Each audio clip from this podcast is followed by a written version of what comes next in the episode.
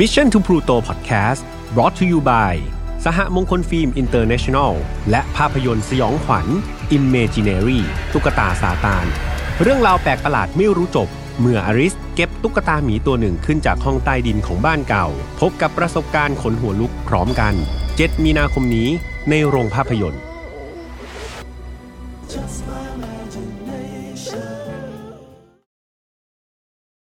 สวัสดีครับ ยินดีต้อนรับเข้าสู่ File Not Found Podcast วันนี้คุณอยู่กับผมแฮมทัชพลเช่นเคยนะครับ วันนี้พี่แฮมไม่ได้นั่งคนเดียวอีกต่อไปครับ เพราะว่าวันนี้พี่แฮมมีน้องนะครับ มานั่งข้างๆ นั่นก็คือ น้องชอนซี่ ตุ๊กตาหมี แสนน่ารักตัวนี้นี่เองครับ อย่างที่บอกครับว่าวันนี้ ทางสหมงคลฟิล์มอินเตอร์เนชั่นแนลครับ ได้เข้ามาเป็นผู้สนับสนุนใจดีให้กับ File Not Found นะครับ แล้วก็รายการของพี่แฮม โดยการส่งน้องหมีชอนซี่มานั่งข้างๆด้วย พร้อมกับแนะนำภาพยนตร์ที่พี่แฮมบอกเลยว่า น่าจับตามองมากๆครับ เป็นภาพยนตร์สยองขวัญที่ชื่อเรื่องว่า Imaginary ตุ๊กตาซาตานแหมพูดมาถึงตรงนี้ พี่แฮมอาจจะมองน้องชอนซี่ ปลี่ยนไปนิดหนึ่งนะครับ โดย Imaginary นะครับเป็นผลงานการสร้างของผู้สร้างอย่าง Brum House นะครับซึ่งเป็นสตูดิโอสร้างหนังสยองขวัญที่มีชื่อเสียง โดยเฉพาะภาพยนตร์อย่างเรื่องเมแกนนะครับซึ่งติดตาตึงใจหลายๆคนบอกว่าโหน่ากลัวมากๆ ดังนั้น Imaginary ตุ๊กตาซาตาน รับรองว่าจะเป็นอีกหนึ่งผลงานที่ฝากให้เพื่อนๆเนี่ยประทับจิตประทับใจแล้วก็คนหัวลุกไปพร้อมกันอย่างแน่นอน เรื่องราวสยองขวัญครั้งนี้เป็นความแปลกประหลาดครับที่เกิดขึ้นกับสองแม่ลูกบุญธรรมที่ย้ายเข้ามาอยู่ในบ้านหลังเก่าของครอบครัวตัวเอง โดยคุณแม่เนี่ยชื่อว่าเจสสิก้าแล้วก็ลูกสาวบุญธรรมที่ชื่อว่าอลิส ทั้งคู่เนี่ยได้ไปเจอกับตุ๊กตาหมีตัวหนึ่งครับ นั่นก็คือชอนซีนั่นเอง ที่ชอนซีเนี่ยถูกทิ้งเอาไว้ในห้องใต้ดิน แต่หลังจากที่เจอชอนซีแล้ว ปรากฏว่าลูกสาวอย่างอลิสก็มีพฤติกรรมที่เปลี่ยนไป ส่วนเรื่องราวทั้งหมดจะเป็นอย่างไรนั้น เดี๋ยวพี่แฮมมาเล่าให้ฟังช่วงท้ายกันต่ออีกนิดนึงนะครับ แต่ว่าตอนนี้เนี่ยเรามาฟังคดีของเราในวันนี้กันก่อนดีกว่า ซึ่งพี่แฮมต้องบอกเลยว่า มันมีความคล้ายคลึงนะครับกับธีมของตุ๊กตาซาตานเป็นอย่างมาก เพราะว่าคดีในวันนี้เนี่ยมันเกี่ยวกับห้องใต้ดินครับ แล้วก็เกี่ยวกับตุ๊กตาด้วย ซึ่งพี่แฮมบอกเลยว่า เรื่องราวนี้มีความลึกลับ น่ากลัวแล้วก็สยองขวัญไม่แพ้กันเลยครับ แต่ก่อนที่จะไปเล่าก็ต้องพูดเหมือนเดิมทุกครั้งว่าไฟนอตฟาวไม่สนับสนุนความรุนแรงทั่วประเภททุกเรื่องที่นำมาเล่าอยากให้ฟังไว้เป็นแนวทางในการป้องกันตัวเอง แล้วมาทอดบทเรียนจากอดีตที่มันเลวร้ายไม่ให้เกิดกับเรา แล้วก็คนที่เรารักนะครับ น้องๆ อายุต่ำกว่า 18 ปีเนี่ยพี่แอมอยากให้มีผู้ปกครองมานั่งฟังด้วยครับ ผู้ปกครองเนี่ยจะได้ช่วยกันถอดบทเรียนเนาะแล้วก็สอนน้องๆว่า เราฟังเรื่องราวเหล่านี้เราได้บทเรียนอะไร เราได้ข้อคิดอะไร แล้วเราได้เกราะป้องกันตัวเองเนี่ยไปป้องกันตัวเราเองด้วย แล้วก็คนที่น้องๆรักด้วย อย่างมีประสิทธิภาพนะครับ ดังนั้นนี่คือจุดมุ่งหมายหลักเลยที่พี่แฮมแล้วก็ทีมงานทำรายการนี้ขึ้นมาเอาล่ะถ้าเกิดพร้อมกันแล้ว มาฟังเรื่องราวในวันนี้กันเลยดีกว่าครับเรื่องราวนี้ต้องย้อนกลับไปไกลนิดหนึ่งครับเพื่อนๆ ต้องย้อนกลับไปในเช้าของวันที่ 7 กันยายนปี 1951 ครับ ที่เมืองบรูสโตอาร์ซิซิโอประเทศ อิตาลี โดยเราต้องเริ่มต้นจากแม่บ้านสาวคนหนึ่งเนาะแม่บ้านสาวคนนี้มีชื่อว่าซินเวียดาปอง โดยเธอเนี่ยเป็นแม่บ้านให้กับครอบครัวเศรษฐีครอบครัวหนึ่งที่ชื่อว่าครอบครัวตระกูลนิมโมครับ โดยเช้าวันนั้นเนี่ยซินเวียคนที่เป็นแม่บ้านเนี่ยก็ลงไปรับนมที่หน้าบ้านครับ แล้วก็เอาเข้ามาวางไว้บนโต๊ะในห้องครัวตามปกติเลย หลังจากนั้นพอรับนมมาเสร็จเนี่ย หน้าที่ routine ตามปกติของเธอก็ต้องขึ้นไปเปลี่ยนเสื้อผ้าครับ อยู่ในห้องของตัวเอง คือเธอมีห้องของตัวเองด้วยนะ ก็ต้องจัดแจงใส่เป็นชุด maid ใช่ไหมครับ ชุดแม่บ้าน ซึ่งเครื่องแบบทั้งหมดเนี่ยทางครอบครัวนิโมเนี่ยเขาก็จะจัดเตรียมให้เพื่อให้แม่บ้านทุกๆ คนเนี่ยสามารถเหมือนมียูนิฟอร์ม มีเครื่องแต่งกายเนี่ยเป็นระเบียบเรียบร้อยเหมือนๆกันหมดครับ ตามหลักแล้วหลังจากที่ซินเวียเนี่ยเขาแต่งตัวเสร็จเนี่ยหน้าที่ถัดไปของซินเวียก็คือ การลงมาจัดเตรียมอาหารเช้านะครับให้กับสมาชิกครอบครัวนิโมทุกคนเหมือนเช่นเดิมนะครับ เพียงแต่ว่าวันนั้นเนี่ยมันไม่เป็นปกติเพื่อนๆ เพราะว่าหลังจากนั้นหลังจากที่ซินเวียเข้าห้องของเธอไป เธอไม่กลับออกมาอีกเลยครับ ไม่นานนักเนี่ย คุณนายอเดลนิมโมก็คือเป็นคุณนายของของครอบครัวนี้เนาะก็เริ่มตามหาซินเวีย เพราะว่าตอนนั้นเนี่ยลูกๆเด็กๆ ในครอบครัวเนี่ยก็เริ่มหิวแล้วใช่ไหมแบบเฮ้ยอาหารเช้ายังไม่มีใครเตรียมให้เลย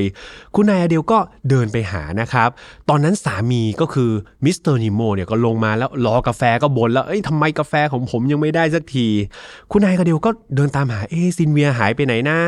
เดินไปเช็คที่ห้อง ปรากฏว่าเคาะห้องก็แล้วก็ไม่ตอบ ก็เลยเปิดประตูเข้าไปเลย อ้าวซินเวียไม่ได้อยู่ในห้องของเธอแล้วครับ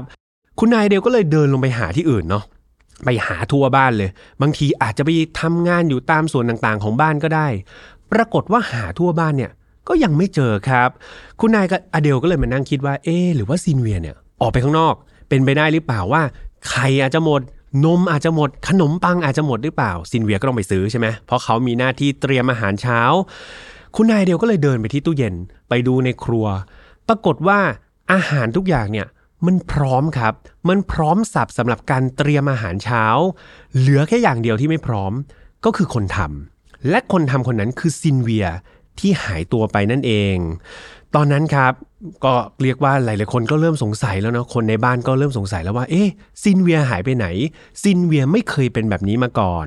ก่อนที่จะไปถึงเรื่องราวการหายตัวไปของซินเวียพี่แฮมขออนุญาตเล่าเรื่องราวนะครับของซินเวียดาปองแม่บ้านคนนี้ให้กับเพื่อนๆฟังพอสังเขปอีกนิดหนึ่งเนาะซินเวียคนนี้เนี่ยอย่างที่บอกไปว่าเป็นแม่บ้านก็จริง แต่ว่าเธอยังอายุน้อยมากๆครับ อายุแค่ 21 ปีเท่านั้น รูปร่างหน้าตาของเธอก็คือเป็นสาวผมบอนครับ ตัวสูงดูสมส่วนแล้วก็เป็นคนที่แข็งแรงมากๆ เดิมทีต้องบอกว่าซินเวียเป็นลูกสาวจากครอบครัวชาวนา แล้วก็เป็นคนตัดไม้ครับ ดังนั้นฐานะเนี่ยก็ค่อนข้างที่จะยากจนทำให้ตัวซินเวียเขาก็ตัดสินใจว่า ฉันต้องตัดสินใจออกไปหางานทำจนกระทั่งมาได้งานเป็นแม่บ้านให้กับครอบครัวนิมโมแห่งนี้นะครับ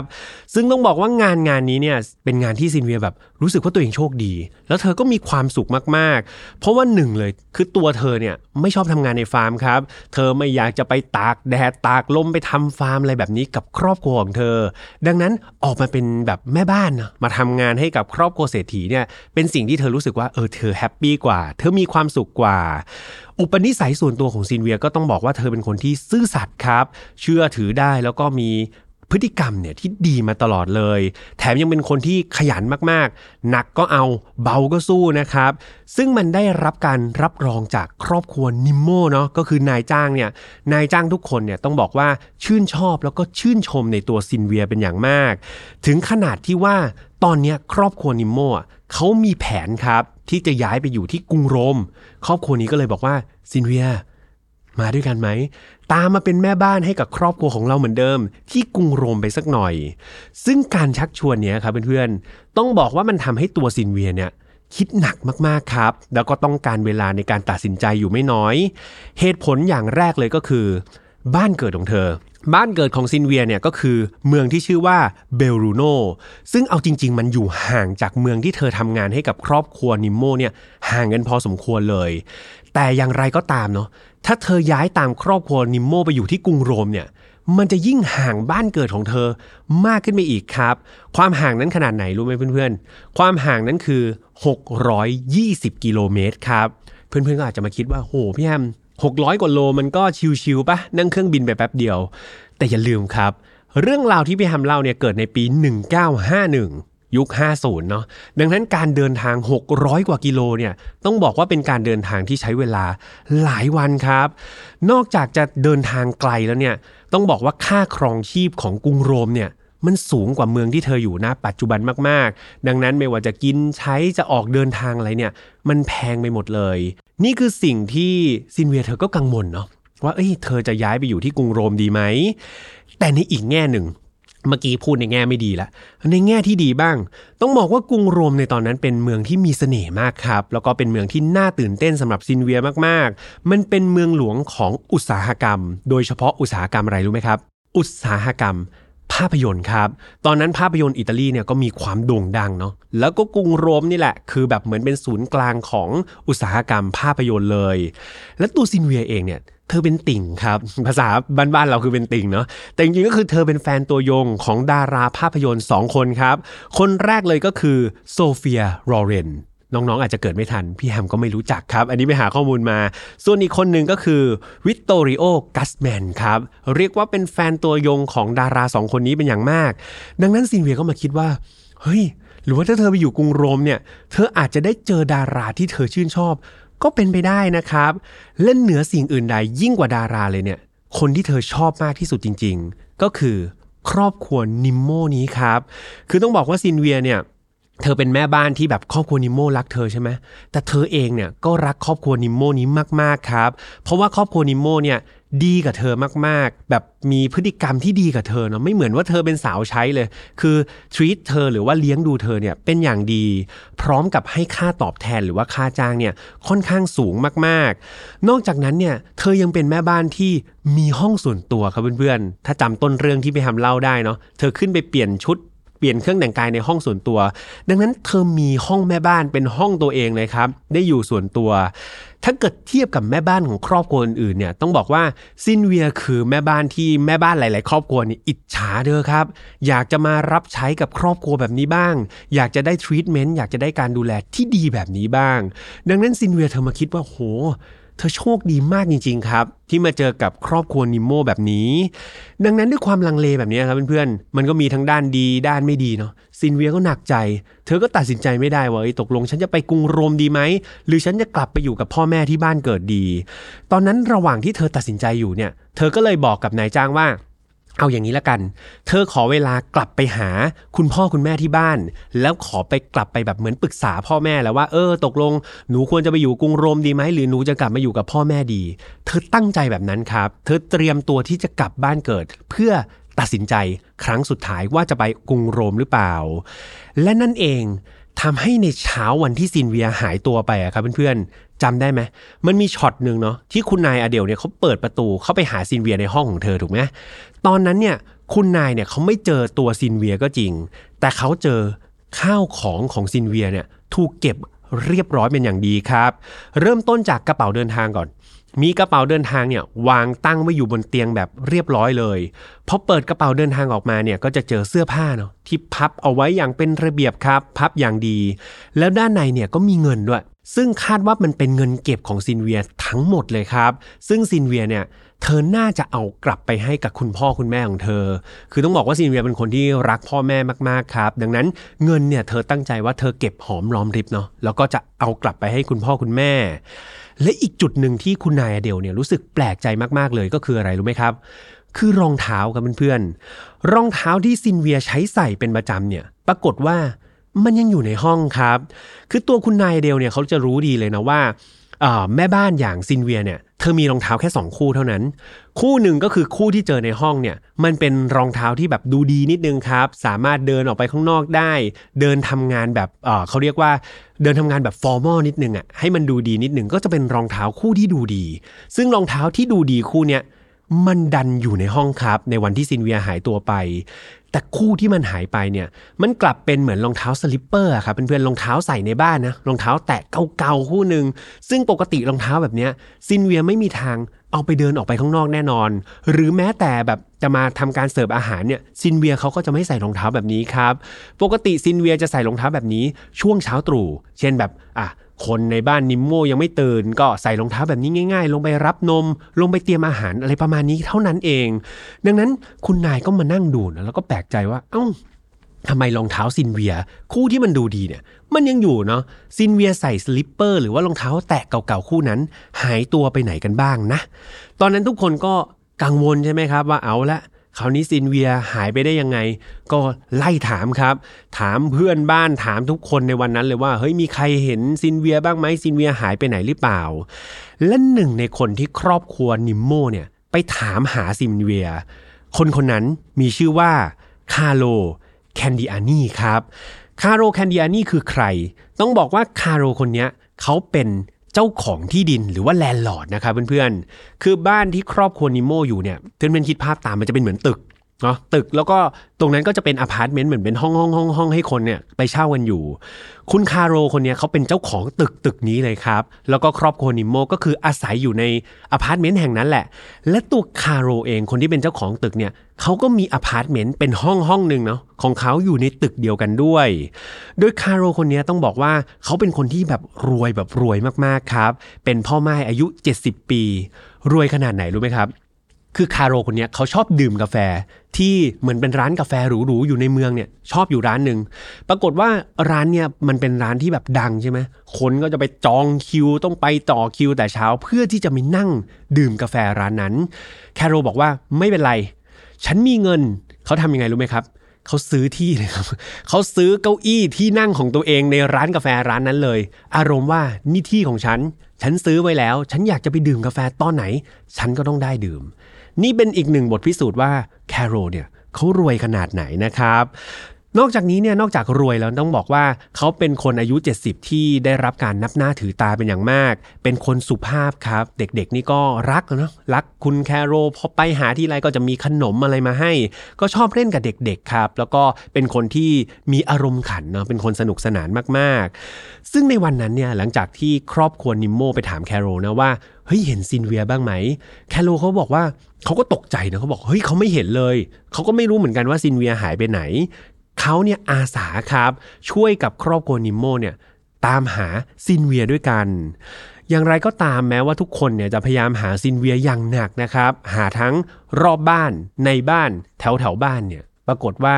ก็ไม่มีใครเจอตัวซินเวียอีกเลยครับ เวลาผ่านไปจากช่วงเช้าใช่ไหมหาตัวซินเวียไม่เจอจนกระทั่งกลายเป็นช่วงบ่ายแก่ๆ ตอนนั้นคุณนายเดลเนี่ยก็รู้สึกว่ามันไม่ปกติแล้วแหละ สิ่งที่เธอทำก็คือ การแจ้งเจ้าหน้าที่ตำรวจครับ ว่าซินเวียเนี่ยหายตัวไป อย่างไรก็ตามด้วยเวลาที่มันสั้นมากๆนะครับเพื่อนๆเพราะว่าซินเวียหายไปตอนเช้าใช่ไหมแล้วตอนบ่ายมาแจ้งตำรวจตำรวจก็ไม่ได้ใส่ใจครับตำรวจก็ไม่ได้คิดอะไรแล้วก็ไม่ได้ตั้งใจจะออกไปหาสักเท่าไหร่ เต็มที่ก็มีเจ้าหน้าที่คนหนึ่งเนี่ยเขาไปสอบปากคำเนาะเป็นเพื่อนของซินเวียก็ไปสอบปากคำเพื่อน ปรากฏว่าเพื่อนคนเนี้ยเขาบอกว่า เนี่ยซินเวียในช่วงหลังๆเนี่ยสักสองสามวันเนี่ยเธอดูแบบอารมณ์ไม่ค่อยดีนะ ดูหดหู่ดูซึมซึมดูหงอยหงอยยังไงก็ไม่รู้ตำรวจก็อะนี่ไงเพื่อนซินเวียบอกมาแล้วว่าซินเวียดูหดหู่แสดงว่าน่าจะมีเรื่องกังวลใจอะไรหรือเปล่า แสดงว่าเธอไม่มีความสุขตำรวจก็เลยกลับมาบอกครอบครัวนิโมครับ ปิดคดีเลยบอกว่าเอางี้แล้วกัน ผมเชื่อแล้วว่าซินเวียเนี่ยหนีออกจากบ้านตำรวจบอกว่า คุณเนี่ยอาจจะไม่รู้นะ ซินเวียเนี่ยเป็นสาวอายุ 21 เธออาจจะมีแฟน เธออาจจะมีแฟนที่เป็นความลับไง ไม่ได้บอกพวกคุณ แล้วซินเวียสุดท้ายก็อาจจะตัดสินใจหนีไปอยู่กับคนรักของเธอก็ได้ อายุ 21 นี่มันไม่แปลกใช่ไหม หรือบางทีเนี่ยตำรวจเขารู้ด้วยครับว่าครอบครัวนี้กำลังจะย้ายไปกรุงโรมตำรวจก็เลยมาอ้างว่าเนี่ยซินเวียอาจจะไม่อยากไปกรุงโรมหรือเปล่า เธอก็เลยแบบตัดสินใจหนีกลับบ้านเกิดไปเลยไงเนี่ยก็หายไปแล้วก็ไม่ต้องไปตามหรอก เธอก็ไม่ไปอยู่กับแฟนก็ไปอยู่กับครอบครัวที่บ้านเกิดนั่นแหละ ตำรวจก็เหมือนสรุปคดีแบบง่าย ๆ แบบนี้เลยครับ ซึ่งตอนนั้นเนี่ยคุณนายอเดลเนาะแล้วก็คนในครอบครัวนิโมก็แบบส่ายหัวเลยครับ แล้วก็รู้สึกว่าโหตำรวจเนี่ยไม่ได้ช่วยอะไรเลย ตอนนั้นเนี่ยเขาก็กลับมานั่งคิดนะว่าเฮ้ยสิ่งที่ตำรวจบอกมาเนี่ยมันมีความเป็นไปได้หรือเปล่า อย่างแรกเลยเขาติดต่อกลับไปหาครอบครัวของซินเวียกันเลย ครอบครัวนิโม ติดต่อไปยังครอบครัวซินเวีย ครอบครัวซินเวียก็บอกว่า ไม่มี ลูกสาวไม่ได้กลับบ้าน นี่ไม่ได้เจอลูกสาวมาตั้งนานแล้ว ดังนั้นเรื่องที่ซินเวียจะกลับบ้านเกิดเนี่ยหนีไปเพราะไม่อยากไปกรุงโรมเนี่ยตัดทิ้งไปเลยเนาะข้อนี้เป็นไปไม่ได้ ส่วนอีกเรื่องหนึ่งว่าเฮ้ยแอบไปมีคนรัก แล้วก็หนีไปอยู่กับคนรักหรือเปล่า อันนี้ครอบครัวนิโมเนี่ยเขาแบบการันตีเลยครับเขาบอกว่าซินเวียเนี่ยไม่ใช่แม่บ้านใหม่เนาะ ก็มาทำงานให้กับครอบครัวมานานแล้ว นานแล้วก็เชื่อใจจนอยากจะเอาพาไปอยู่กรุงโรมด้วย ดังนั้นเขารู้จักซินเวียเป็นอย่างดีซินเวียเนี่ยไม่มีทางที่จะทำอะไรบุ่มบ่ามแบบนั้น ต่อให้เธอมีคนรักเนี่ยพวกเราก็ไม่ได้ห้าม ก็แค่มาบอกเรา เราก็เปิดให้เธอเนี่ยไปคบหากับใครก็ได้ ดังนั้นเธอไม่จำเป็นเลยครับ ที่จะต้องแอบหนีตามคนรักไปอยู่ที่อื่น มันไม่มีเหตุผล นอกจากนี้ครับ ไอประเด็นที่บอกว่าเธอจะหนีออกจากบ้านเนี่ย มันแทบจะเป็นไปไม่ได้เลย เพราะว่าถ้าเพื่อนๆจำได้เนาะของใช้ต่างๆเสื้อผ้าอะไรเนี่ยก็ยังอยู่ในกระเป๋าครบเลยใช่ไหมรองเท้าก็ยังอยู่ในห้องเนาะและที่สำคัญก็คือเงินครับ คือคนเรามันจะหนีออกไปจากบ้านนะไม่เอาเสื้อผ้าไม่เอาอะไรไปก็ได้ แต่อย่างน้อยต้องมีเงินถูกไหม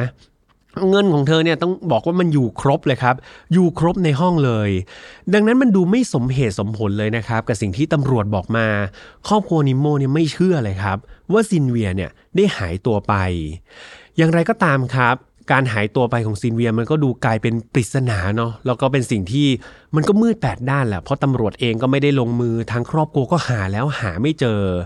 จนกระทั่งมาเรียครับ มาเรียเป็นอีกหนึ่งตัวละคร มาเรียคือใคร มาเรียคือพี่สาวแท้ๆของซินเวียเนี่ย เดิมทีเธออยู่ที่เมืองซูริกครับ เธอเนี่ยยอมเดินทางจากซูริก มายังเมืองนี้เพื่อออกตามหาซินเวียเลยนะ มาเรียเนี่ยก็มีรูปถ่ายของซินเวียใช่ไหมก็เดินตามหาน้องสาวแล้วครับ เจอใครก็ไถ่ถามทุกคนเลย เอารูปซินเวียทุกคนดูบอกว่าเนี่ยเห็นคนหน้าตาแบบนี้บ้างไหม ถามหมดเลย ไม่ว่าจะเป็นเพื่อนซินเวีย คนรู้จักเพื่อนบ้านคนแปลกหน้า เรียกว่าเจอใครเนี่ยมาเรียถามดะเลย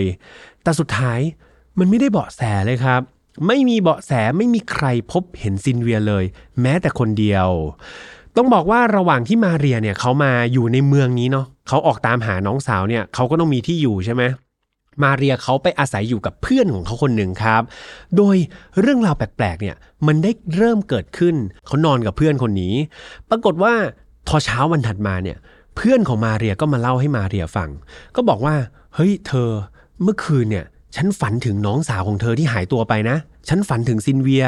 แถมฝันนั้นเนี่ยมันแปลกมากๆ สิ่งที่เอ่อเพื่อนของมาเรียฝันเนี่ยเขาบอกว่าเขาฝันเห็นซินเวียเนี่ย มักปรากฏตัวในชุดสีขาวครับ แล้วก็ถือช่อดอกไม้อยู่ พร้อมกับคำพูดคำพูดหนึ่งซึ่งพี่แฮมแปลมาแล้วพี่แฮมขนลุกมากๆครับคำพูดที่ซินเวียพูดในฝันนะย้ำว่าพูดในฝันนะซินเวียพูดในฝันกับเพื่อนของมาเรียเนี่ย เธอพูดว่าทำไมทุกคนถึงออกตามหาฉันล่ะ ในเมื่อฉันไม่เคยออกจากบ้านหลังนั้นเลยครับ โอ้ยขนลุกนะครับเพื่อนๆเหมือน พี่ยมก็ไม่รู้เหมือนกันเนาะว่านี่คือเรื่องราวเหนือธรรมชาติหรือเปล่า แต่พอมาเรียคนที่เป็นพี่สาวฟังเนี่ยก็รู้สึกว่าเฮ้ยนี่มันไม่ใช่รางดีแล้วแหละ เริ่มเหมือนกับว่าตอนนี้เหมือนน้องสาวเนี่ยกำลังมาบอกหรือเปล่านะ ว่าไม่ต้องไปตามหาที่อื่น เธอยังคงอยู่ในบ้านหลังนั้นครับ พอได้ฟังความฝันเนี่ยโหใจไม่ดีแล้ว มาเรียรีบกลับไปยังบ้านของครอบครัวนิโมอีกครั้งหนึ่งแล้วก็เล่าความฝันให้ฟัง แล้วก็ช่วยให้ครอบครัวนิโมเนี่ยช่วยกันตามหาซินเวียอีกครั้งหนึ่งนะครับคราวนี้หาทั้งตึกเลยนะ หาหมดเลยไม่ว่าจะซอกแบบซอกซอยไหนไปขอกุญแจกับคาโรโดยคาโรคนที่เป็นเจ้าของตึกเนี่ยขอกุญแจมาเปิดทุกห้องเลยครับมาเปิดดูว่ามีซินเวียอยู่หรือเปล่า ปรากฏว่าหาไปทั่วตึกแล้วครับเพื่อนๆก็ไม่เจอครับ ไม่เจอซินเวียเลย ไม่รู้ว่าเธออยู่ไหน ดังนั้นดูเหมือนว่าทุกคนเนี่ยก็พยายามเต็มที่แล้วเนาะวันเวลามันก็ผ่านไปเรื่อยๆครับ และความแบบเขาเรียกว่าความตั้งใจในการตามหาซินเวียเนี่ยมันก็ลดน้อยลงครับ เพราะว่าทุกๆ ครั้งที่ออกไปหาเนี่ยมันก็พบกับความผิดหวังซ้ำแล้วซ้ำอีก สุดท้ายมาเรียคนที่เป็นพี่สาวเนี่ยก็ เวลามันก็แบบยืดยาวมาพอสมควร แล้วเธอก็จำเป็นต้องเดินทางกลับไปที่เมืองซูริกครับ เช่นเดียวกับครอบครัวของนิมโมเนาะครอบครัวนิมโมก็ต้องย้ายไปอยู่ที่กรุงโรม โดยที่ตอนนั้นทุกคนก็ยังคงต้องทิ้งปริศนาไว้ต่อไปครับว่าซินเวียเนี่ยหายไปไหนกันแน่ วันเวลาครับก็ผ่านไปจนกระทั่งวันที่ 28 ตุลาคม ตอนนั้นเนี่ยอย่างที่พี่แฮมเล่าไปนะว่าครอบครัวนิโมเขาย้ายไปอยู่ที่กรุงโรมแล้วใช่ไหมครับ แต่ว่าเขาก็มีแบบเหมือนข้าวของเครื่องใช้แหละอีกนิดนิดหน่อยหน่อยที่ต้องกลับมาที่เมืองบรูสโตอาซิซีอีกครั้งหนึ่ง ตอนนั้นครอบครัวนิโมก็เดินทางกลับมาในวันที่ 28 ตุลาคมนี้ เพื่อเก็บข้าวของต่างๆที่เหลือ ในระหว่างที่แบบคุณนายกับมิสเตอร์นิโมเนี่ยเขาจัดเก็บของเนี่ยปรากฏว่าเด็กๆในบ้านเนี่ยก็รู้สึกว่าเฮ้ยเบื่อ ขี้เกียจรอพ่อแม่ ก็เลยขอครับ ขอพ่อแม่ว่า เนี่ยเดี๋ยวผมจะไปขอคุณลุงคาร์โลเนี่ยไปเปิดประตูห้องใต้ดินนิดนึงนะ อยากจะลงไปเล่นแบบที่ห้องใต้ดินสักหน่อยเพราะว่าห้องใต้ดินเนี่ยมันมีของเยอะแยะมากมายครับ เด็กๆก็เหมือนเป็นการ adventure เนาะไปผจญภัยในห้องใต้ดิน เล่นไปเล่นมาเนี่ยปรากฏว่าเด็กๆของครอบครัวนิโมเนี่ยเขาไปสังเกตว่าเฮ้ยที่มุมห้องเนี่ยมันมีต้นคริสต์มาสเก่าๆอยู่ต้นหนึ่งแต่ว่า บ้านที่กรุงโรมเนี่ยยังไม่มีต้นคริสต์มาสเลย ก็เลยเดินกลับไปบอกคุณนายเดลครับ ไปบอกว่าแม่จ๋าแม่จ๋าหนูอยากได้ ไม่ใช่ชุดโกโกวานะหนูอยากได้ต้นคริสต์มาสเนี่ยกลับไปอยู่ที่กรุงโรมด้วยนะคุณนายเดลก็เดินมาดูโอ้โห ต้นคริสต์มาสต้นนี้มันเก่ามากครับ คือเรียกว่าใบอะไรพวกนี้มันเหี่ยวหมดแล้วเนาะจับนี่ก็แตกหมดแล้ว คุณนายก็บอกว่า โอ้โหลูก ครอบครัวเราพอมีจะกินนะลูกนะ เดี๋ยวเอาเป็นว่าเดี๋ยวแม่ไปซื้อให้ที่กรุงโรมแล้วกัน ไม่เป็นไรไม่ต้องขนไปหรอก และด้วยความเป็นคนดีครับ คุณนายเดียวก็บอกว่าอะไหนๆมันเก่าขนาดนี้คงไม่มีคนใช้ ก็เลยกะว่าเดี๋ยวจะเอาต้นคริสต์มาสเนี่ยเดี๋ยวยกออกไปให้ จะยกออกไปแบบเผาทิ้งทำลายอะไรก็ว่ากันไป คุณนายเดียวก็ยกต้นคริสต์มาสขึ้นมา และทันใดนั้นเองครับ สิ่งที่คุณนายอเดลได้เห็นบางสิ่งบางอย่าง ที่มันซุกซ่อนอยู่ภายใต้ต้นคริสต์มาสเก่าๆต้นนี้ มันก็คือร่างของซินเวียครับเพื่อนๆ ร่างของแม่บ้านวัย 21 ปี ที่พวกเขาตามหามันนานแสนนาน และต้องบอกว่าสภาพของซินเวียเนี่ยมันคือมัมมี่อะครับเพื่อนๆ คือน่ากลัวมากๆ ร่างของเธอนี่สู้ผอมครับ เหมือนกับมีแค่หนังติดกระดูกเท่านั้นเอง คือต้องบอกว่า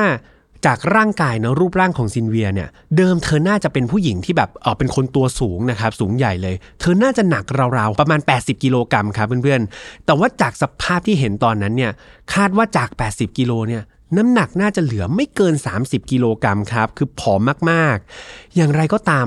ร่างของเธอต้องบอกว่าอยู่ในสภาพที่สมบูรณ์ดีมากๆ แล้วมันมีลักษณะเหมือนเป็นขี้ผึ้งครับ ที่พึ่งทารอบตัวของซินเวียเลย เพื่อเคลือบไว้ไม่ให้มีกลิ่นเน่าเหม็นใด ๆ ครับ แถมยังมีการสวมเสื้อผ้าให้กับซินเวียด้วยนะ แต่ว่าไม่ได้แบบสวมทุกส่วนแล้วก็สวมใส่บางส่วนเท่านั้นเอง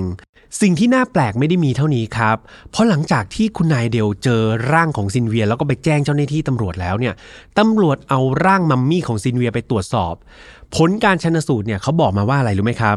เขาบอกว่าซินเวียเนี่ย หายตัวไปเกือบเกือบสเดือนก็จริง แต่ว่าผลการชันสูตรเนี่ยมันระบุออกมาเลยว่า คาดว่าเธอเนี่ยเสียชีวิตไป ไม่เกินหนึ่งสัปดาห์เพื่อนๆคือพูดง่ายๆคือเพิ่งเพิ่งเสียชีวิตไปเมื่อไม่นานนี้เอง ทั้งที่นี่หายไปต้องเกือบ 2 เดือนเนาะดังนั้นมันเป็นอะไรที่น่าแปลกมากๆครับว่าเฮ้ยเธอหายไปทำอะไรมาอยู่เนาะแล้วทำไมปล่อยให้ตัวเองอยู่ในสภาพที่สู้ผอมขนาดนั้น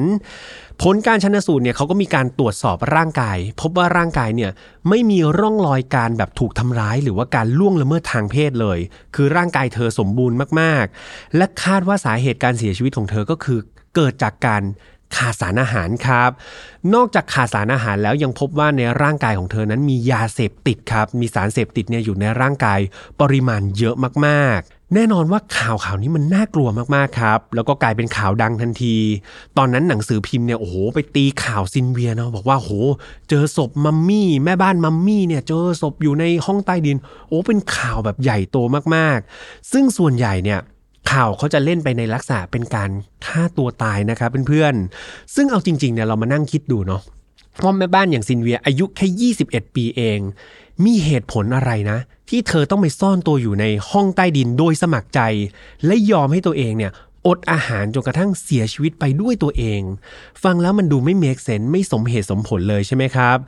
ตอนนั้นเนี่ยในระหว่างที่คดีมันยังคงเป็นปริศนา แล้วก็ข่าวก็ไปเล่นว่าเป็นการฆ่าตัวตายเป็นเรื่องลึกลับอะไรก็ว่ากันไปเนี่ย ปรากฏว่าได้มีตำรวจน้ำดีคนหนึ่งครับ ชื่อว่าร้อยตำรวจเอกแองเจโลมอนเจลี่ครับร้อยตำรวจเอกแองเจโลคนนี้เขาไม่เชื่อเลยเนาะ เขาไม่เชื่อเลยว่า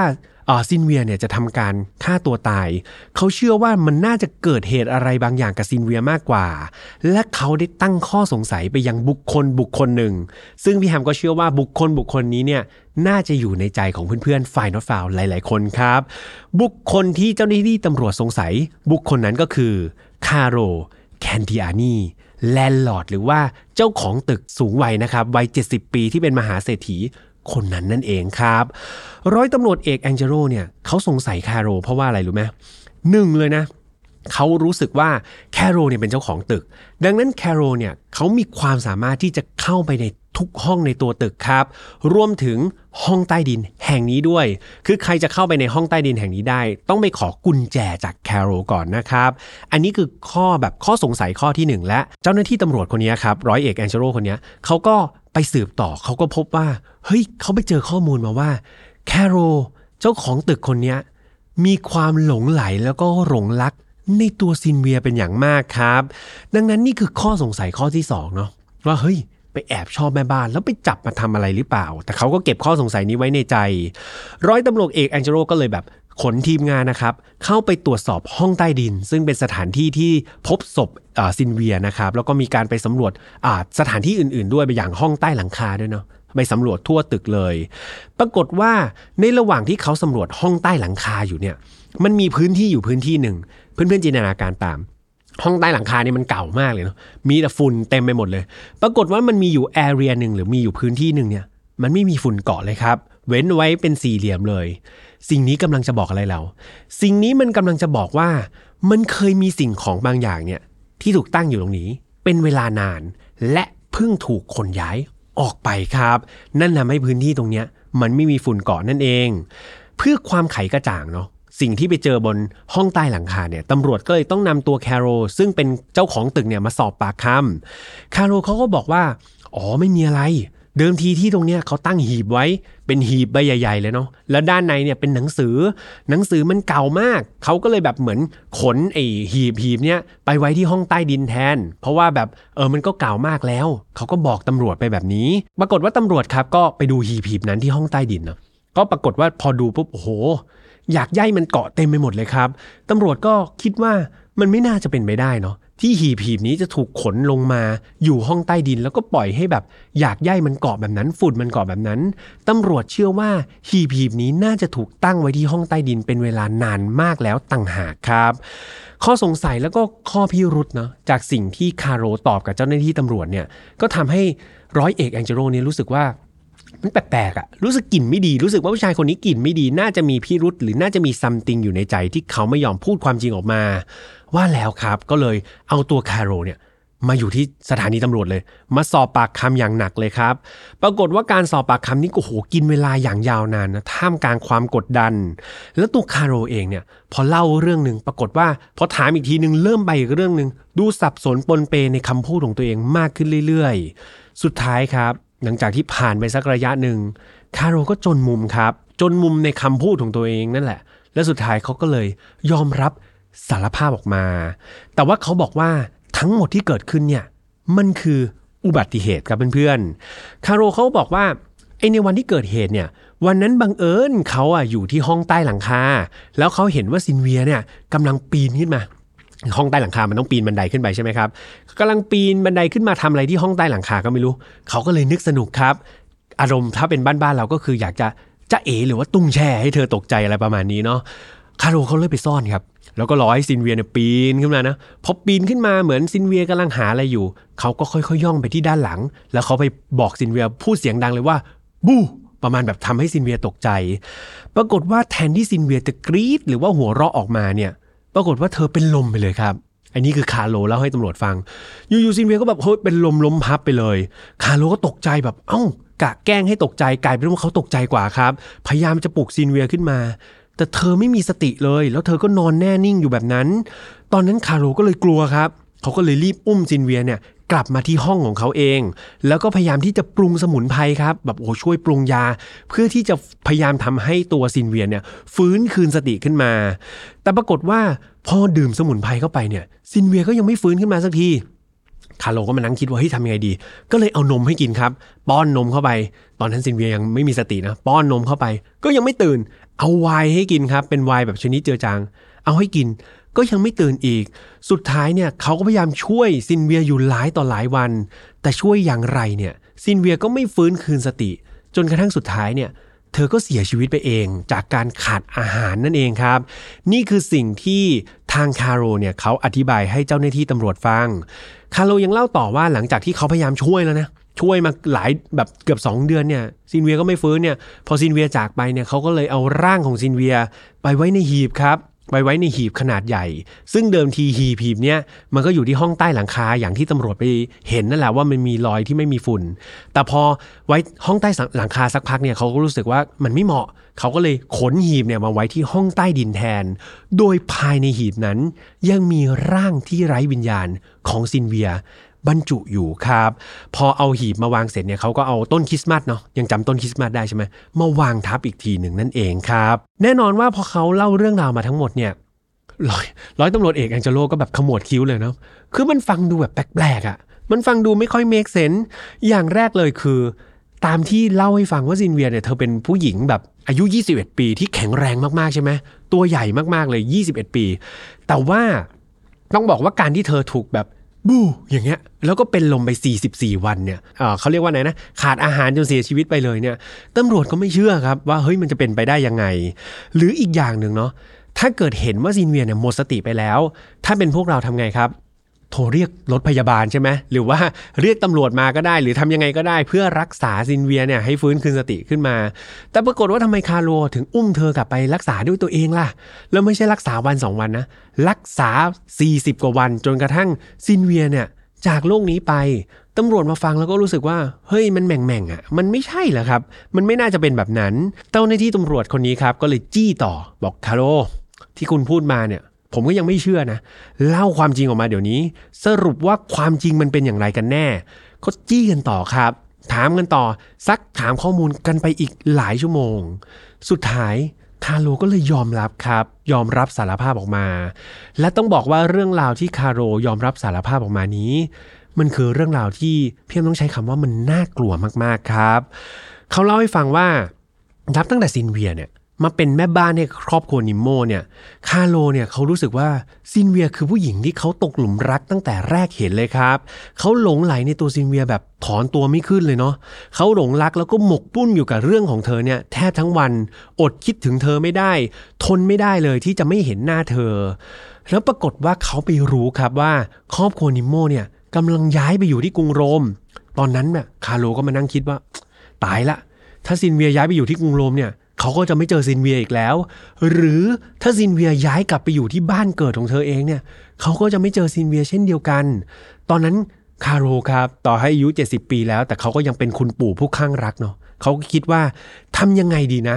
ที่จะทำให้ซินเวียเนี่ยยังคงอยู่กับเขาได้ ตอนนั้นเองทำให้จิตใจอันมืดดำครับ เขาได้คิดแผนที่ชั่วร้ายออกมา วันนั้นเขาได้ไปดัก ซุ่มซินเวียอยู่ครับ แล้วก็รอจนกระทั่งซินเวียเนี่ยออกมานอกห้องของเธอ เพื่อมาเอาอุปกรณ์อะไรบางอย่างที่ห้องใต้หลังคานั่นแหละ ความจริงคือเขาไม่ได้ไปทำ boo ให้ตกใจเนาะแต่เขาได้เตรียมสำลีชุบอีเทอร์ครับโปะไปที่จมูกของซินเวียเลยพอโปะไปเสร็จปุ๊บซินเวียก็เหมือนเมาเมาไม่ได้สติใช่ไหมครับ เขาก็เลยรีบฉีดฝิ่นแล้วก็คลอโรฟอร์มครับ ฉีดเข้าไปเพื่อให้ซินเวียเนี่ยไม่มีแรงครับ แล้วก็ไม่สามารถที่จะหนีไปได้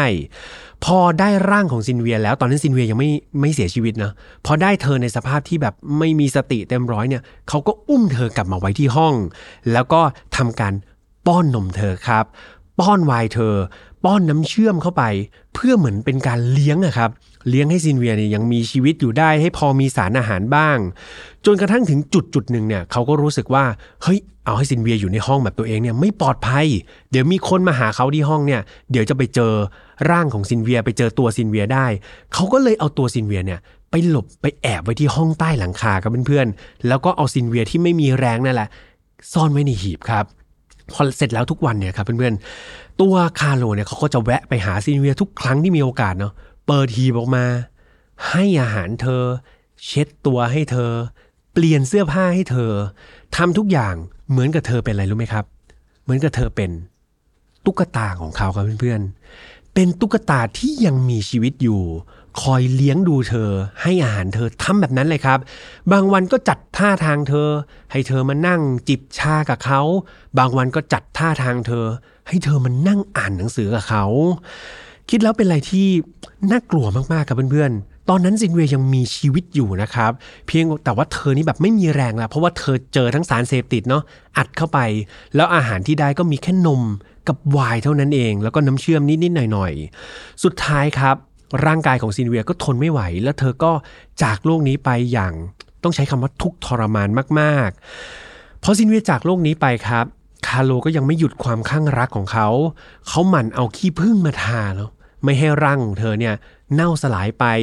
ยังคนหยิบร่างของเธอที่ไร้ชีวิตเนี่ยมาจัดท่าทางต่างๆ มาเปลี่ยนเสื้อผ้าให้กับเธอ เสมือนว่าเธอยังเป็นตุ๊กตาของเขาต่อไปครับ จากคำรับสารภาพนี้ครับทำให้เจ้าหน้าที่ตำรวจนี้อึ้งมากๆครับ แล้วก็ขนลุกไปตามๆกัน คือมันน่ากลัวมากๆนะเพื่อนๆถ้าเรามาคิดภาพจินตนาการตามเนาะกับผู้ชายวัย 70 ปีคนหนึ่งที่กระทำกับคนรุ่นหลานเนาะ ที่เขามีชีวิตอยู่ดีๆ เนี่ย จับเขามาเป็นตุ๊กตาแบบนี้ แต่จากผลการชันสูตรนะครับเพื่อนๆ พบว่าซินเวียตามที่พี่แอมบอกไปเนาะไม่ได้ถูกทำร้ายร่างกาย แล้วก็ไม่ได้ถูกล่วงละเมิดทางเพศด้วย ดังนั้นเต็มที่เลยเนี่ยก็คาดว่าคาโรเนี่ยก็น่าจะเข้าไปแค่แบบ ไปหอมแก้ม ไปกอดไปหวีผมให้เธอไปเปลี่ยนเสื้อผ้าให้เธอ คือทำเหมือนเป็นตุ๊กตาจริงๆนะครับ ไม่ได้มีเอ่อในเรื่องของการชู้สาว ตอนนั้นครับ ต้องบอกว่าตำรวจพอได้คำรับสารภาพนี้มาก็ทำการตั้งข้อหาแล้วก็จับกลุ่มคาโรทันที แน่นอนว่าพอข่าวหรือความจริงเนี่ย มันถูกกระจายออกไปเนี่ย เดิมทีข่าวมันดังอยู่แล้วถูกไหมตอนนั้นข่าวมันก็ดังมากๆ คราวนี้ข่าวมันดังเป็นทวีคูณเลยครับ มีการไปพาดหัวข่าวเลยนะว่าโห แม่บ้านถูกทำเป็นมัมมี่ตุ๊กตา เนี่ยมันตุ๊กตาผีสิงชัดๆ นู่นนี่นั่นโอ้โหมีการพาดข่าวมากมายเลยครับ สิ่งเหล่านี้ทำให้คนเนี่ยในเมืองรู้สึกสะพรึงกลัวมากๆ แล้วก็ไม่คิดเลยนะว่า มันจะเกิดจากการกระทำของมนุษย์ด้วยกันครับ ในปี 1953 เนี่ย คาโรคันดิอานีก็ถูกนำตัวขึ้นศาลแล้วก็ไปรับฟังการพิจารณาคดี ตอนนั้นมีคนเป็นหลักพันเลยนะครับเพื่อนๆมามุงรอบศาลเลยเพื่อมาฟังนะว่าผลการพิจารณาเนี่ยจะมีคำตัดสินออกมาเป็นอย่างไร เขาเรียกว่าผู้สื่อข่าวครับ ทุกสำนักพิมพ์เนี่ยมาอออยู่หน้าศาลเต็มไปหมดเลย ในชั้นศาลเนี่ยต้องบอกว่าคาโรเขากลับคำครับเขาก็กลับคำเขาบอกว่าเฮ้ยไอ้ที่เขาสารภาพเขาเรื่องเล่าเรื่องราวไปทั้งหมดเนี่ยสรุปว่าไม่เป็นความจริงนะเขาถูกตำรวจบังคับเขาถูกตำรวจกดดัน อย่างไรก็ตามตอนนั้นเนี่ยคณะลูกขุนไม่เชื่อแล้วครับ แล้วก็ได้มีคำตัดสินว่าคาโรเนี่ยมีความผิดอยู่ดี และถูกตัดสินจำคุกเป็นเวลา 25 ปีนะครับทางด้านคาโรเนี่ยเขาก็มีทนายใช่ไหมพอคำตัดสินออกมาแบบนี้ทนายเนี่ยก็มีการแบบเหมือนขออุทธรณ์ขอสู้คดีเนาะแล้วก็มีการโบ้ยความผิดเนาะตอนแรกเนี่ยทนายนี่นิสัยแบบไม่ดีมากๆครับ ไปโบ้ยความผิดบอกว่าซินเวียเนี่ยมันเป็นผู้หญิงไม่ดีซินเวียแบบเหมือนมาอ่อยอะครับมาแบบมาให้ท่าคาโรมากกว่า ซึ่งศาลก็ไม่เชื่อเพราะมันไม่ได้มีแบบ solid evidence เลยนะไม่มีหลักฐานเลยเลยว่าซินเวีย จะมาทำแบบนั้นใช่ไหมครับ ภายหลังเนี่ยทนายก็มาพลิกครับ มาแบบแก้คำต่อสู้นะมาบอกว่าซินเวียเนี่ยเธอป่วย และเธอเนี่ยรู้ว่าคาโรเนี่ยสามารถที่จะปรุงยาสมุนไพรให้ได้ ดังนั้นซินเวียก็เลยแอบมาหาคาโร อยากจะประหยัดค่ายาไม่อยากไปหาหมอ ให้คาโรเนี่ยปรุงสมุนไพรให้เธอกินฟรีๆแต่ปรากฏว่าสมุนไพรมันไม่ได้ผลนะครับ กินเข้าไปแล้วก็เหมือนเป็นลมล้มพับหมดสติไป และบังเอิญว่าคาโรเขาก็กลัว กลัวว่าแบบเออเดี๋ยวตำรวจจะมาจับเขา ก็เลยแบบทำให้เออเหมือนต้องรักษาเธอไปเรื่อยๆจนกระทั่งเธอเสียชีวิต ดังนั้นเนี่ยมันเกิดจากการแบบเหมือนฆ่าคนโดยไม่เจตนามากกว่า พูดง่ายๆก็คือขอลดโทษอะครับเพื่อนๆ หลังจากสู้กันอยู่หลายปี ในที่สุดในเดือนสิงหาคมปี 1957 เนี่ย การต่อสู้ของทนายคาโร ก็เป็นผลจริง ๆ ครับ สุดท้ายเนี่ยเขาถูกลดโทษนะครับจากฆาตกรรมโดยเจตนา ลงมาเหลือฆาตกรรมโดยไม่เจตนาครับ และจากโทษจำคุกเดิมเนี่ยก็ไม่ได้โทษเยอะเนาะสมัยก่อนนะโทษมันก็ไม่ได้เยอะมาก ก็คือจำคุก 25 ปี ถูกลดลงมาครับเหลือจำคุก 14 ปีเท่านั้นเอง อย่างไรก็ตามหลังจากที่คาโรเนี่ยเข้าไปอยู่ในคุกได้เพียงแค่ 6 ปีครับ เขาก็จากโลกนี้ไปเนาะหรือว่าเสียชีวิตไปเอง ด้วยภาวะ หัวใจล้มเหลวนะครับ และนั่นก็คือเรื่องราวทั้งหมดครับเพื่อนๆที่พี่แฮมไปเจอมานะเป็นอีกหนึ่งเรื่องราวที่พี่แฮมต้องบอกว่ามันเป็นคดีที่แปลกมากๆ และมันก็เข้ากับธีมครับเข้ากับกิมมิคของผู้สนับสนุนใจดีของพี่แฮมมากๆ นั่นก็คือภาพยนตร์ที่ชื่อเรื่องว่า Imaginary ที่วันนี้ส่งตุ๊กตาน้องชอนซี่มานั่งข้างๆพี่แฮมเป็นตุ๊กตาเหมือนกัน แต่คิดว่าน่าจะเป็นตุ๊กตาคนละตัวกันในภาพยนตร์นะครับ เป็นยังไงกันบ้างครับเพื่อนๆ คดีวันนี้สยดสยองแล้วก็น่ากลัวหรือเปล่าครับ อย่างที่บอกไปเนาะพอเป็นกลิ่นอายของห้องใต้ดินเนี่ยมันก็มีความลึกลับพิศวงอยู่แล้วเนาะมันยังมีเรื่องราวของความรักที่ชวนแบบพิศวาสเนาะแล้วก็ฆาตกรรมเพิ่มเข้ามาอีก นอกจากนั้นครับยังมีเรื่องราวของตุ๊กตาด้วย ซึ่งอย่างที่บอกไปตุ๊กตาเนี่ย มันอาจจะไม่ใช่แค่ของเล่นครับเพื่อนๆ แต่มันอาจจะซ่อนเรื่องราวบางอย่าง อย่างที่ถูกนำมาสร้างในภาพยนตร์เรื่องนี้ครับ ที่ทางผู้สนับสนุนใจดีของพี่แฮมในวันนี้นั่นก็คือ สหมงคลฟิล์มอินเตอร์เนชั่นแนลได้นำภาพยนตร์ที่ชื่อเรื่องว่า Imaginary ครับตุ๊กตาซาตานเนี่ยนำมาฝากเพื่อนๆ มาให้พี่แฮมเนี่ยแนะนำให้กับเพื่อนๆ ได้ติดตามชมกันครับ โดยเรื่องราวย่อๆครับ มันจะเป็นเหตุการณ์ประหลาดของเจสสิก้าแล้วก็อลิสครับ ซึ่งทั้งคู่เนี่ยเป็นแม่ลูกบุญธรรมกัน ปรากฏว่าทั้งสองคนเนี่ยเขาก็ย้ายเนาะย้ายมาอยู่ในบ้านของครอบครัวเดิมของเขา และเมื่อเข้าไปอยู่ในบ้านหลังนั้น พวกเขาก็ได้รู้จักกับชอนซีครับ ซึ่งเป็นตุ๊กตาหมีที่ดูน่ารักน่าเอ็นดูตัวหนึ่งถูกตั้งไว้ใน ห้องใต้ดิน หลังจากที่เจอตุ๊กตาหมีชอนซี่ครับ ก็ได้กลายมาเป็นเพื่อนของน้องอลิสเนาะแต่ต้องบอกว่าหลังจากที่คบหาครับเป็นเพื่อนกันเนี่ย ปรากฏว่าชอนซี่ อาจจะไม่ได้เป็นแค่เพื่อนของอลิสครับ และพฤติกรรมของอลิสก็มีความแปลกประหลาด แล้วก็เปลี่ยนแปลงไปอย่างน่ากลัวทีเดียว แต่ความลึกลับน่ากลัวน่าขนลุกขนาดไหนนั้น พี่แฮมพูดไปเนี่ยเพื่อนๆอาจจะนึกภาพตามไม่ออก ดังนั้นเรามาดูภาพยนตร์ตัวอย่างไปพร้อมกันเลยดีกว่าครับ Hey kids, do you want a friend who will never leave your side? Introducing Chauncey the bear. He'll never leave you. Never ever. It's nice to see you again, Alice. Jessica told me you've been spending time with a new friend. He doesn't want me to talk to you. Chauncey? My favorite thing is his eyes. I can see anything I can imagine in them. He asked you to do something that hurt you.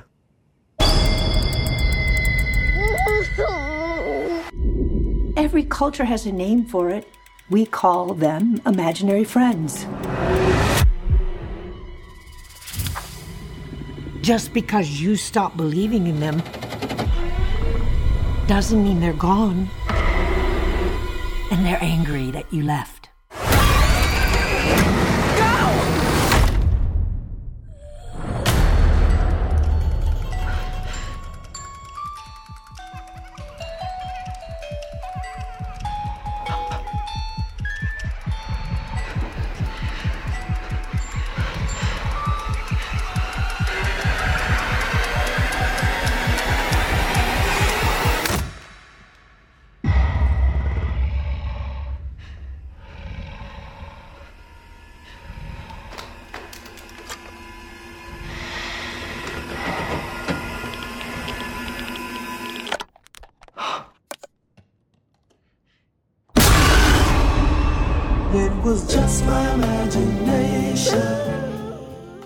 สุดท้ายแล้วเรื่องราวทั้งหมดจะเป็นอย่างไรนั้น ระหว่างคนกับตุ๊กตาเนี่ยอะไรจะน่ากลัวกว่ากัน เพื่อนๆไปหาคำตอบได้พร้อมกันทุกโรงภาพยนตร์ วันที่ 7 มีนาคมนี้แล้วนะครับเซตโยเดตครับปักไว้เลยในคาล endar 7 มีนาคมทุกโรงภาพยนตร์กับ Imaginary ตุ๊กตาซาตานฝากเอาไว้ด้วยนะครับเพื่อนๆ สำหรับไฟนอตฟาวครับ เราออกอากาศแบบนี้ทุกวันอังคารเหมือนเดิมทางช่องของ Mission to Pluto ไม่ว่าจะเป็น YouTube Spotify SoundCloud Podbean Apple Podcast ครับ และก็เกิดใครเนี่ยอยากฟังแบบ podcast เนาะไม่ได้แบบดูภาพเนี่ยก็มาฟังแต่เสียงได้ใน Spotify แล้วก็ Apple Podcast นะครับ อย่าลืมกด follow ให้กับพี่แฮมด้วยนะสำหรับใครที่อยากพูดคุยกันต่อหรือว่าใครที่ได้ไปดู Imaginary แล้วเนี่ยอยากจะมาป้ายยาเพื่อนๆเข้าไปในกลุ่ม f i n a l f i l e Family ได้ครับมาป้ายยาพี่แฮมไปชวนเพื่อนๆ ไปดูด้วยกันได้หลายๆคนบอกว่าไปดูคนเดียวกลัวอ่าไปชวนเพื่อนๆในกลุ่ม f i n a l f i l e ไปดูด้วยกันได้เช่นเดียวกันนะครับ ยังไงตามเข้ามาอยู่กับพวกเราเป็นครอบครัวเดียวกันนะสำหรับวันนี้พี่แฮมต้องขอตัวลากันไปก่อนนะครับ เดี๋ยวพี่แฮมจะไปทำใจให้กล้าๆก่อนเดี๋ยววันที่ 7 มีนาคมเนี่ยถ้าไม่ติดอะไร เดี๋ยวจะเข้าไปเจอตุ๊กตาน้องชอนซี่ตัวนี้นะครับไม่ใช่ตัวนี้สิ ต้องเป็นคนละตัวนะครับถ้าเป็นตัวนี้นี่พี่แฮมจะกลัวมากๆเลยนะครับยังไงไปเจอกันในโรงภาพยนตร์ วันนี้พี่แฮมลาไปก่อนครับ สวัสดีครับ Mission to Pluto Podcast let's get out of your orbit พบกับเรื่องราวที่คุณอาจจะหาไม่เจอ แต่เราเจอใน f i n a l f i l e Podcast